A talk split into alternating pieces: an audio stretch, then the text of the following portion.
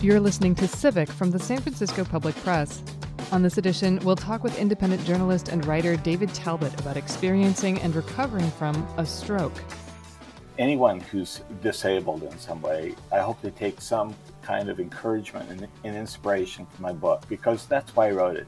I wrote it to say I got through this. I am getting through this. I have lingering issues. I can't see straight still. I have to wear special glasses. I'm permanently dizzy. I have to walk outside with a cane. I can't drive. I'm not the man I once was. And at 69, pushing 70, you know, you're makes you very aware of your fragility. And I'm also very aware now in a deeper way of other people's uh, fragility.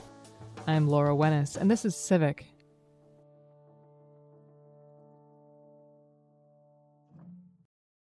Civic is underwritten in part by the San Francisco Foundation, which has been acting as a catalyst for change to build strong communities, foster civic leadership, and promote philanthropy in the San Francisco Bay Area since 1948.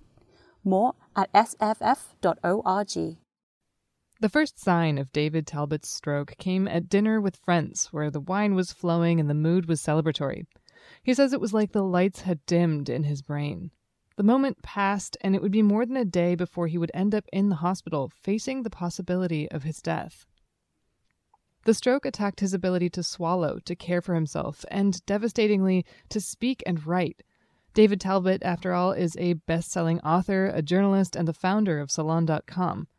With intensive work and help from others and a lot of patience, he recovered these abilities and this year released a book about the experience, Between Heaven and Hell.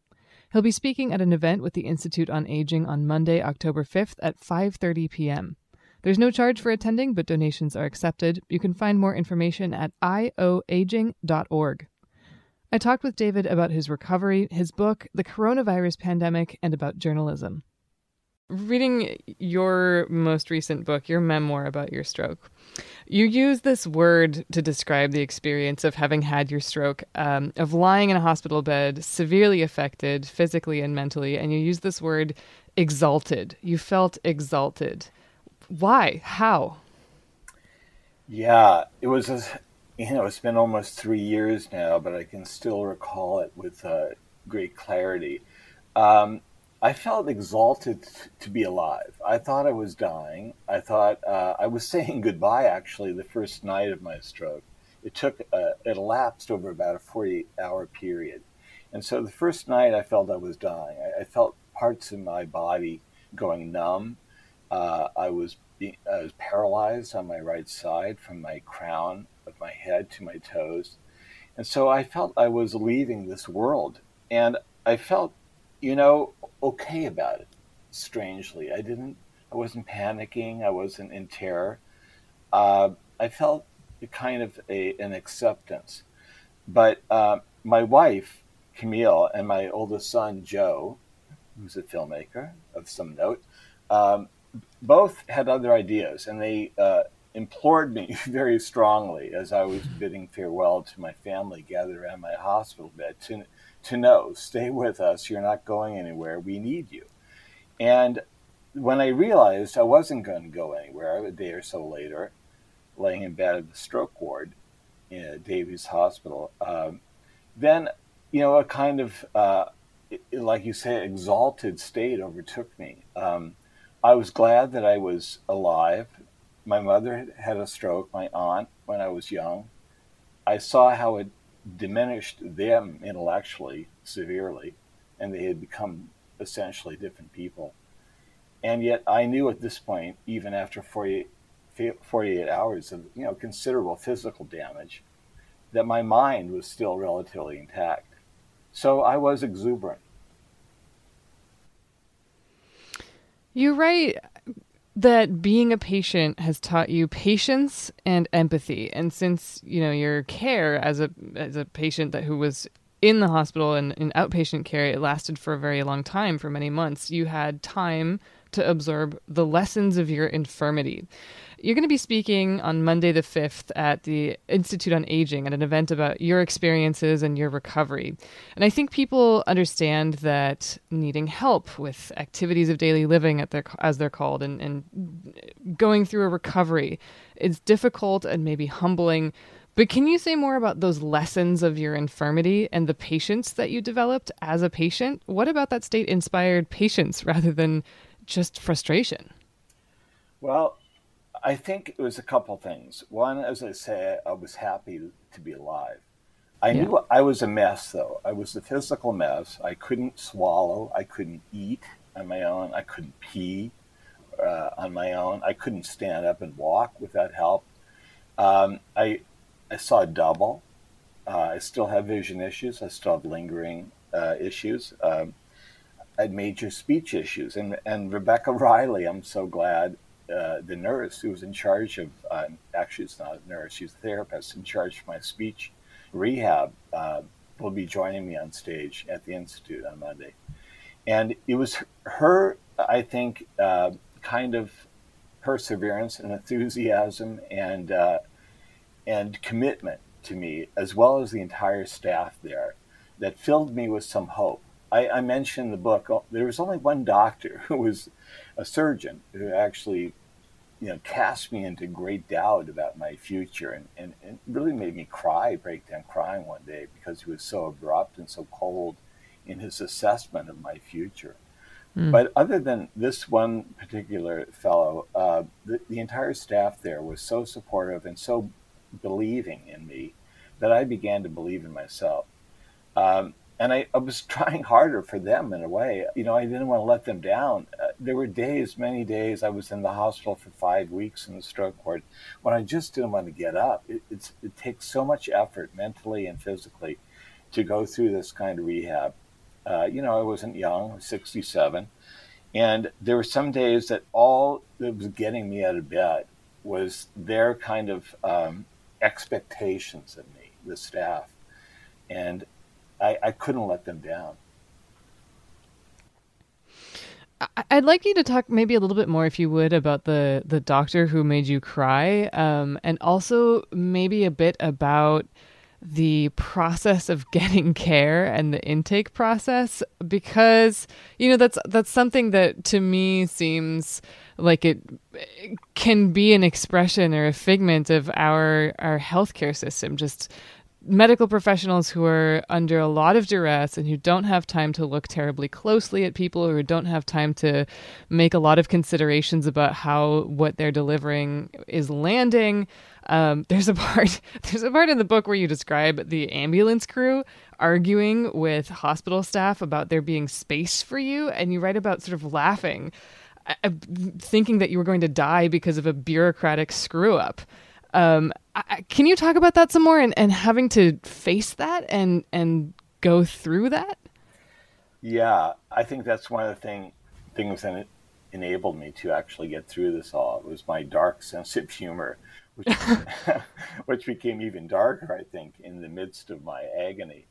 Yeah, well, I was initially taken by my wife because it was the closest hospital. We live in Bernal Heights to um, St. Luke's, it was called at the time. It, it has since been fortunately rebranded and relaunched under a different name. But I have to say, it was it was a a, a hellhole, and uh, they tried to kill me several times in that course of that 24 hours. They kept misdiagnosing me. My sister finally, over the phone, long distance from Portland, Oregon, she's a doctor, and she she t- said to my wife, "He's having a stroke. Get him to a stroke ward where they knew what where they know what they're doing." So finally, uh, there was a, we did arrange, uh, or my my family arranged to have me transported to the stroke ward at Davies Hospital, a couple miles away. But that was it turned out to be, a, as you say, an incredibly difficult task. Uh, it took almost uh, probably 12 hours or more for me to get the ambulance to the hospital for my family to and then to load me on. They were quite efficient, the ambulance, ambulance crew, when they finally arrived. Um, and they were my heroes because, as, as you say, I was being trans- transported there. I was midway to Davies. And the, uh, the, the chief of the ambulance crew was on the phone to Davies, and and he, and he, said all of a sudden, "What do you mean you don't have room for him? We're we're almost there. We're two minutes away." I mean, oh my god. so I I realized that if I was taken back to St. Luke's at that point, my odds of surviving were not very strong.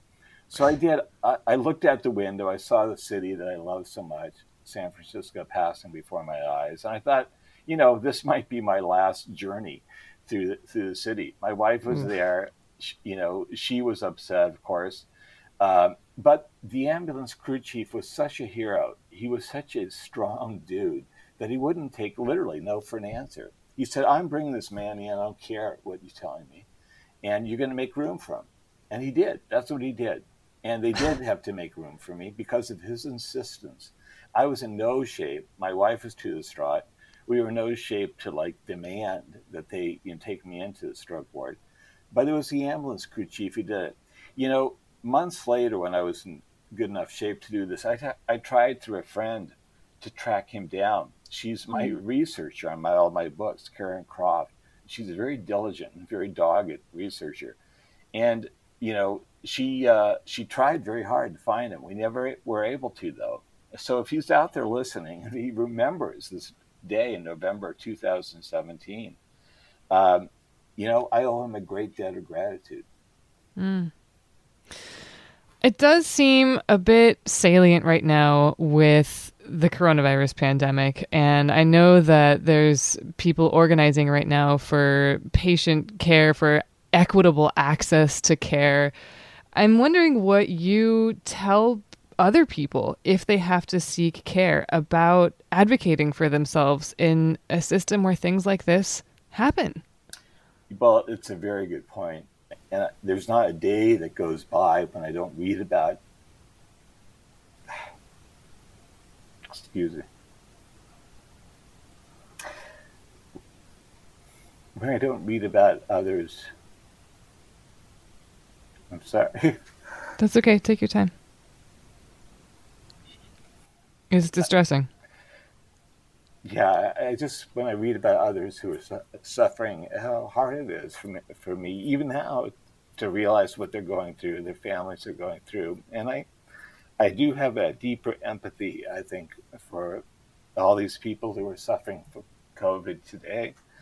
Um, and the lingering issues that many of them have to face, even when they're released from a hospital, if they do make it. Um, so, yeah, I, I, realized that I was in no shape. And of course, people who are hospitalized with COVID uh, 19 are in no condition either to advocate for themselves uh, and they don't have loved ones around them because they're isolated in a ward and uh, because of fear of infection. So yeah. I just can't even fathom, you know, emotionally what they and their loved ones go through because I was fortunate in my situation, just having suffered a stroke only, uh, to have a loving network of people around me. And I write a chapter about this in my book, The Circle of Love.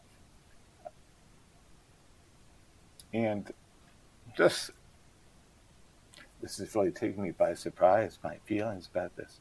But, you know, it was that circle of love, his family, his close friends, who insisted that I uh, get better and worked with the hospital staff to get me better. And it, I include in that circle of love people like Rebecca Riley, who was my uh, speech therapist, and uh, others at, on the ward. You know, they, they, became my surrogate family during the five weeks I was there. They were there, of course, more often than my regular family because they worked there. Uh, and it was the combination, you know, of the two that got me through it. So, yeah, I, I do feel a, a very deep uh, sense of pain and empathy for everyone who's uh, suffering this terrible uh, COVID 19 uh, plague right now, and if it's, uh, you know, touched their family in some way. Going back to this notion of lessons um, from your infirmity, I mean, you do now live with the after effects of your stroke. Um, I'm wondering if there's something to be taken away here from your story, your experience, about how we consider the experiences of seniors, people with disabilities, people who get by with assistance, either from mechanical devices or from companions, whether they're animals or they're people. Is there something there about you know what how we should think about their experiences, and are you are you saying something about that with this memoir? Yeah, I think I am, and I hope that people who, uh, you know, whether it's a heart condition, whether it's survivors of COVID, anyone who's disabled in some way, I hope they take some kind of encouragement and, and, inspiration from my book because that's why I wrote it. I wrote it to say I got through this. I am getting through this. As you say, I have lingering uh, issues. I can't see straight still. I have to wear special glasses. I can't. I'm permanently dizzy. I have to walk outside with a cane. I can't drive. I'm not the man I once was. And at 69, pushing 70, you know, you're makes you very aware of your fragility. And I'm also very aware now in a deeper way of other people's fragility. You know, this book began on Facebook and social media. And uh, I had many people write to me as I was posting these uh, messages from my wounded self. And I always remember, you know, many of them were beautiful, eloquent statements of their own anguish or their loved ones. And one said, you know, we're all just tempor- temporarily abled. and that mm. struck me, you know, because, you know, people my age in their 60s, you know, we're all walking wounded at this point. And a lot of younger people I know are walking wounded, you know, whether it's uh, they're, they're survivors of cancer or they're um, they're in wheelchairs or they're somehow damaged by life, uh, physically, mentally. You know, a lot of us um, suffer various ailments. So I don't, by any means, think of myself as unusual. I felt in some way that I was joining a new army after my stroke. And I mm. felt uh, a kind of a deeper camaraderie, I think, with millions of other people you know, even on stage last night, I was watching the presidential debate, which was, of course was a, it's just insane. And, and uh, like all Americans, I was just stared, you know, open mouthed at what was happening. And this uh, incredible bully, uh, Trump, unleashed on Joe Biden, who actually I thought did a pretty good job of handling himself despite what a became. But, you know, Joe Biden, you can see, has to still at his old age conquer his stammering, his stuttering. And, uh, you know, uh, every one of us mostly has some kind of, I think, affliction, some kind of burden that we have to deal with. And it's the way we deal with it that makes us human.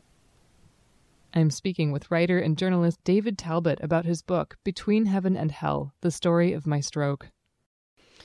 I do actually. I would love to go down that road of talking about the debate and the current political situation, but I'd I'd like to go back a little bit to this sharing of experiences because uh, there's there's the element of compassion uh, and and building understanding about the things that we go through and being walking wounded. But there's also sort of a practical element to this. There's this kind of frightening fact that you bring up. You write, without a constant flow of oxygen, brain cells start dying at an alarmingly brisk speed 1.9 million per minute. So, speedy treatment is essential you didn't quite get that. You actually drove by the hospital in your own car on your way home from the dinner with friends where you had the beginnings of your stroke.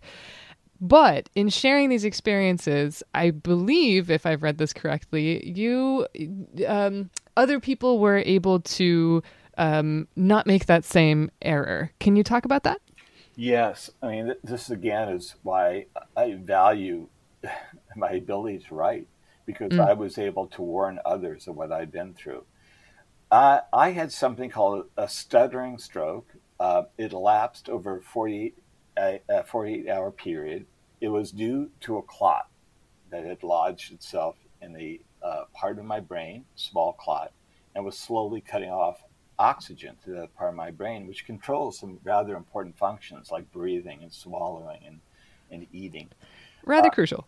Rather crucial so um, unfortunately, I you only have a window uh, to realize that you are having a stroke. And if it's due to a clot, then you can take yourself to the hospital or be rushed there by a loved one. And they can administer something called a, a, uh, a medication called TPA, which dissolves the clot. Now, it does have some slight risk of uh, hemorrhaging, and you can die. but you and your you know family or your uh, loved ones can make that determination. And I think the risk has been significantly reduced even in recent years. So I would probably would have taken that risk had I known what was happening to me. Unfortunately, I didn't. It was a very clandestine stroke in my case. I went home to bed. I thought I, you know, I had too much to drink. I was some, with some friends. I had a few glasses of wine. They still let me drive home, but you could tell they were a little alarmed by my behavior. But mm-hmm. that I slept very, you know, soundly that night, got up the next morning, made breakfast for my whole family, you know, went about my day. And it wasn't until almost 24 hours later when all hell broke loose. I suddenly couldn't see straight. I felt, you know, this strange out of body feeling overtaking me. I knew that something profoundly wrong was was uh, occurring, but that took 24 hours, and by then my window closed. I couldn't have the TPA uh, administered uh, by a, uh, in a hospital. Well, I wrote about this experience on my Facebook post. It's now in my book, this chapter, uh, and a friend of my family happened to read it, and she, not long after, was driving on the freeway in Berkeley and realized she was having a stroke. And she drove herself to uh, Alta Bates Hospital, where they did give her TPA. Uh, I saw her months later at the opening of my son Joe Talbot's film, The Last Black Man, in San Francisco at the Castro Theater. Remember when we all used to go to theaters? Those were the days. Anyway.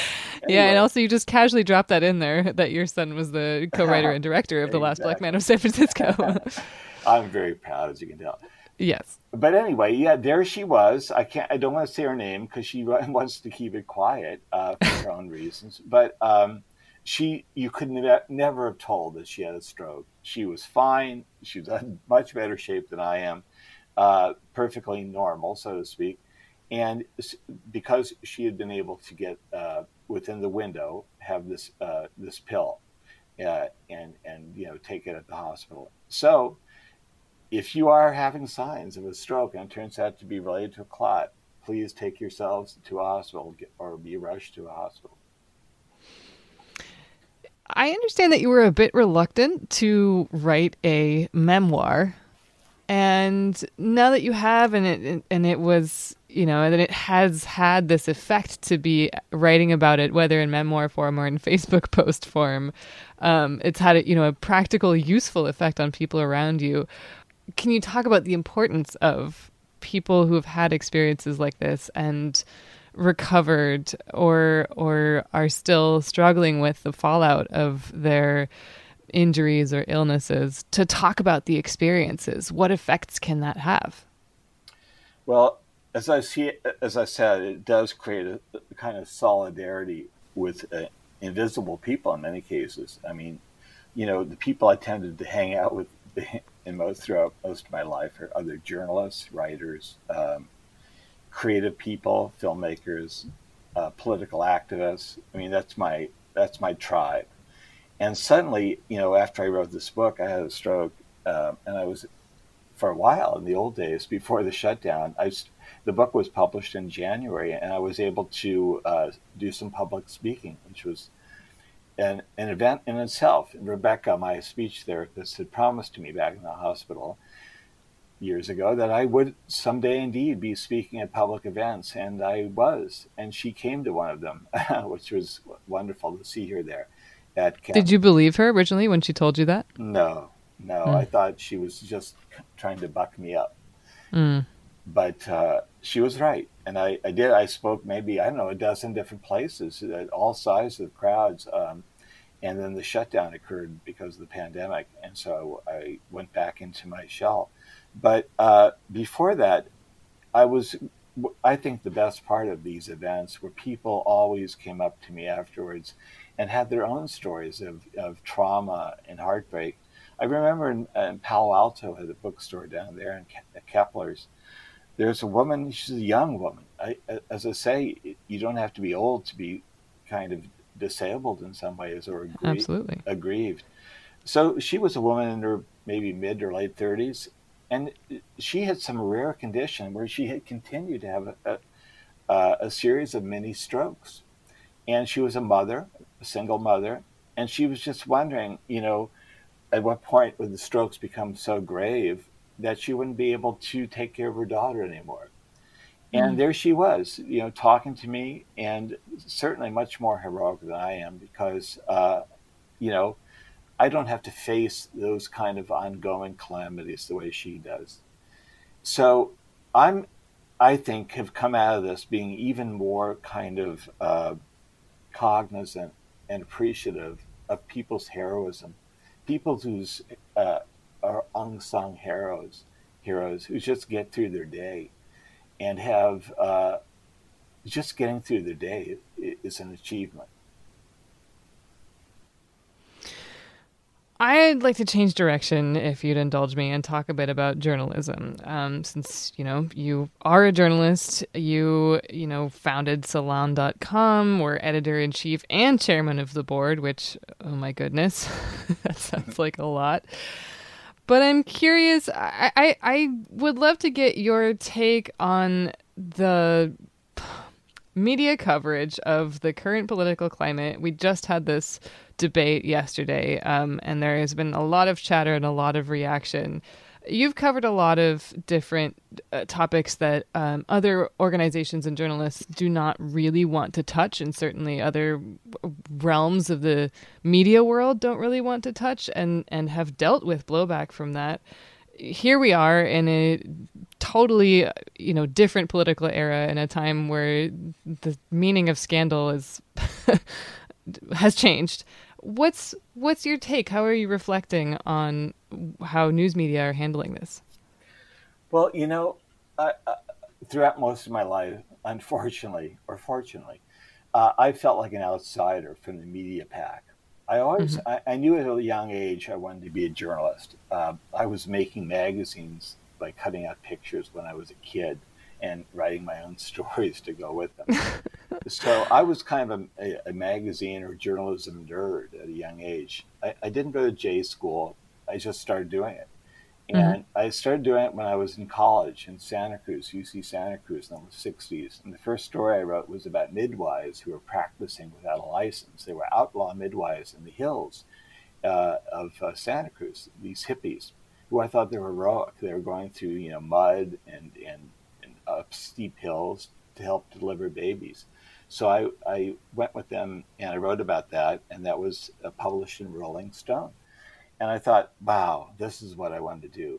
Well, you know, the truth is that that uh, journalism is a, um, a, kind of a closed craft, a closed guild.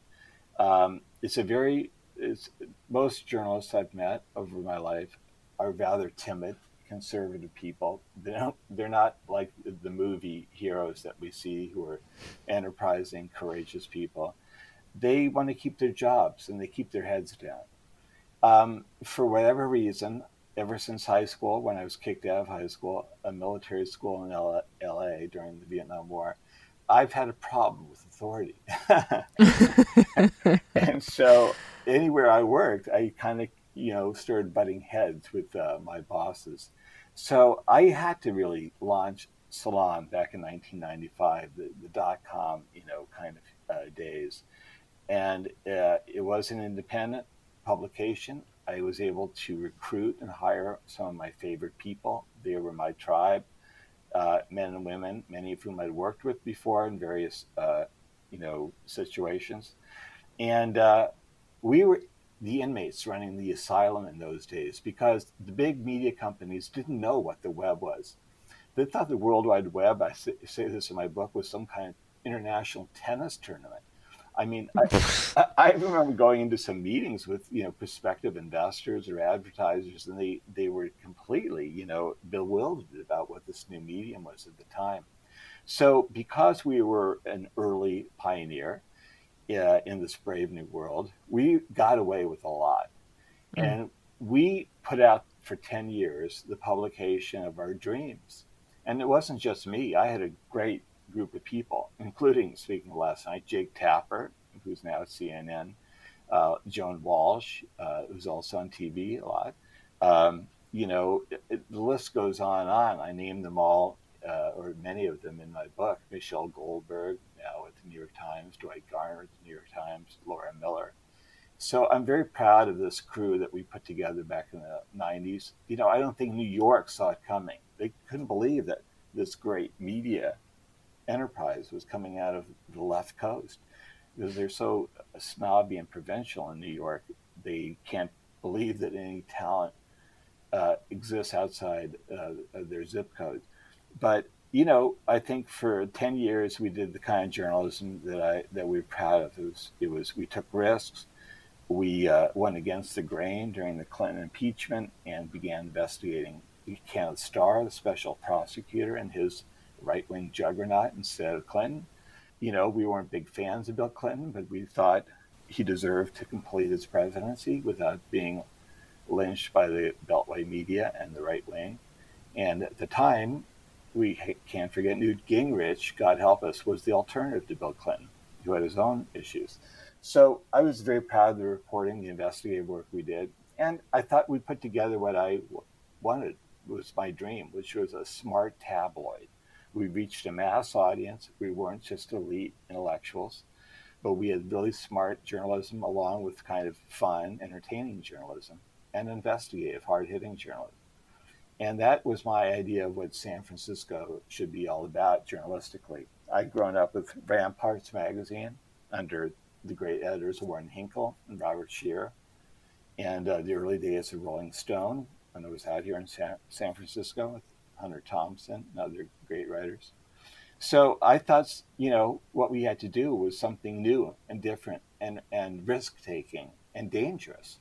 And we did. There were bomb threats. People threatened to kill me with advertising boycotts. And I knew we were doing something right where we started getting targeted that way. So, looking at the way that people think about news media now and the media landscape, I mean, how how is it doing? what is the health of the media landscape like now under this overtly hostile federal administration? Well, on the one hand, as I say, I, I I can't belong to any club that would have me as a member. So I've always been kind of an outsider within the media guild. Mm. Uh, and particularly in New York, which I think is very uh, snobby, establishment oriented uh, media. And i am proud that I never moved back to New York. I lived for a while in D.C., but never uh, New York. And I'm proud that I did all the kind of things I wanted to do in San Francisco. But I'll give you an example. I had a New York Times bestseller called The Devil's Chessboard. Mm-hmm. It was a very deep, wet, very well written I think the Daily Beast said John Le Carre and Graham Greene, two heroes of mine, could do no better. And yet it was all true. It was the story of the CIA uh, and the rise of the CIA and what I call America's secret government under Allen Dulles, who I think was a very profoundly uh, important and uh, and dangerous uh, spy master who ran the CIA for many years during the Cold War period that book, because I named the New York Times and the Washington Post uh, in there, it wasn't. It didn't dwell on this, but it, there was in there the media complicity with the CIA during the Cold War period under uh, Allen Dulles. Uh, they were very friendly. The publishers, the editors, with the CIA people. They went to parties together. The kids went to the same schools. They were they were the same crowd, and therefore, you know, uh, Allen Dulles could literally get away with murder, literally, around the world in Iran, in Guatemala, in Cuba, in the US, uh, without there being a strong scrutiny from the press, who were all his pals. So, as a result, that book was the only book I've written, major book, that was not reviewed by the New York Times, completely uh, ignored, blacklisted. Uh, the book review editor of the Washington Post told my publicist, "We're not going to touch this one with a ten foot pole." Yep. So that to me was again, as if I needed it at that point in my career. I didn't, but it was confirmation again that you can only go so far within the American corporate media in telling the truth. And if mm. you certainly bite the corporate media itself. They want nothing to do with you. So, uh, you know, but again, when I, that book became a New York Times bestseller, despite the New York Times, I took great pride in that. And I, I guess I do feel at this point in my life that I that there's a reason to be proud of my independence and that I don't get awards. I'm not embraced by these people. I'm not on television. I'm not on CNN or MSNBC as a pundit, although I have many things to say, as my Facebook readers know, about uh, our current events. Um, but, you know, I'm not part of that club, and I'll never be, and I don't want to be. Yeah, I mean, speaking of the of your writing about the CIA, you write in this book about a TV writer who asked you, "Why aren't you dead yet?" Um, and that was in reference to the stuff that you've written, not in reference to a stroke because you hadn't had it yet. I, am curious what it's like for you to have written about sort of the clandestine actions of the U.S. government, about topics that other media just don't want to touch. Now, observing the way that national media navigate overt calls for authoritarianism from the highest levels of U.S. government. Well, this is what I was headed towards saying, and I forgot to say it. So thank you for helping me complete the loop. I now find myself in the very awkward position of actually cheering on many of the uh, journalists who I have dismissed for years as hopelessly mm. establishment. Uh, because we have a situation now where um, civil society in America, democratic America, is facing a monumental threat to our freedoms uh, in the form of the Trump administration. So, you know, despite my many criticisms of the uh, New York Times from the Iraq War uh, on, uh, I applaud them so strongly now when they do things like they did the other day with their investigative team and uncovered the tawdry record of uh, Trump's taxes mm-hmm. and how he managed to only pay, well, many years, nothing in federal tax. And his first two years, or first year he ran for office, and then his first year in office in the White House paid only 750. And this is a guy who crows all the time what a billionaire he is. He thinks taxes are for losers. So, you know, if we did not have the New York Times, if we didn't have their investigative uh, prowess, you know, Americans would know that story, which is a vital story for America to know before the election. So, look, at this point, you know, I'm in this awkward position of, of both thinking of these establishment journalists as heroes, which they are, and also thinking of them as limited in how far they will go. You know, at the same time, of course, they're attacking Trump righteously, I think. You know, MSNBC, the liberal news channel, is filled with the national security, uh, you know, officials, with people who, uh, from the CIA, the FBI, and so on, uh, from the military, so they have a very narrow view of what America should be. My view of what America should be is a post-imperial view. Uh, I think we, America has to reimagine itself. That's why I was so fascinated with the presidency of John Kennedy in the early mm. 60s, because I think that's what he bravely was doing, trying to imagine a post imperial America beyond the Cold War. And I think he paid for that vision with his life. I have run over our time, uh, but I want to give you an opportunity to say anything that I didn't give you a chance to talk about, whether it's about your most recent book or about um, news media in the current era. well, I'll say one more thing because I wrote a book about San Francisco history, which a lot of people locally love. Season, mm-hmm. Season, Season of, the, of the Witch. Witch. And I think, you know, we have maybe I'm a hopeless optimist, but I think we have another opportunity to reimagine San Francisco in the uh, wake of the pandemic and the kind of uh, exodus of many of the tech uh, industry, much of the tech industry. Um, so, you know, we've been colonized by the tech industry for the last few years. Um, you know, I've been a critic of the tech industry. I'm not a Luddite. I launched, after all, a online news an online organization, one of the first ones. So I, I, you know, I'm in awe of uh, technology's possibilities. But I think the tech industry obviously dominated the city to a great extent. and led to some of the problems my son actually uh, explored in his movie The Last Black Man in San Francisco gentrification and displacement of thousands and thousands of people, long term San Franciscans.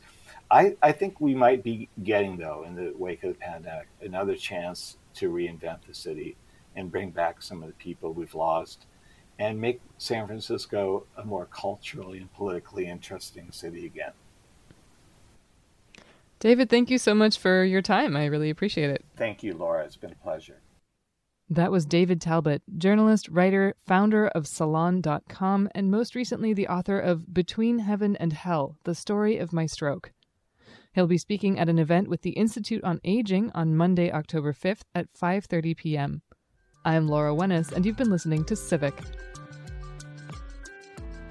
Civic is underwritten in part by the San Francisco Foundation, which has been acting as a catalyst for change to build strong communities, foster civic leadership, and promote philanthropy in the San Francisco Bay Area since 1948.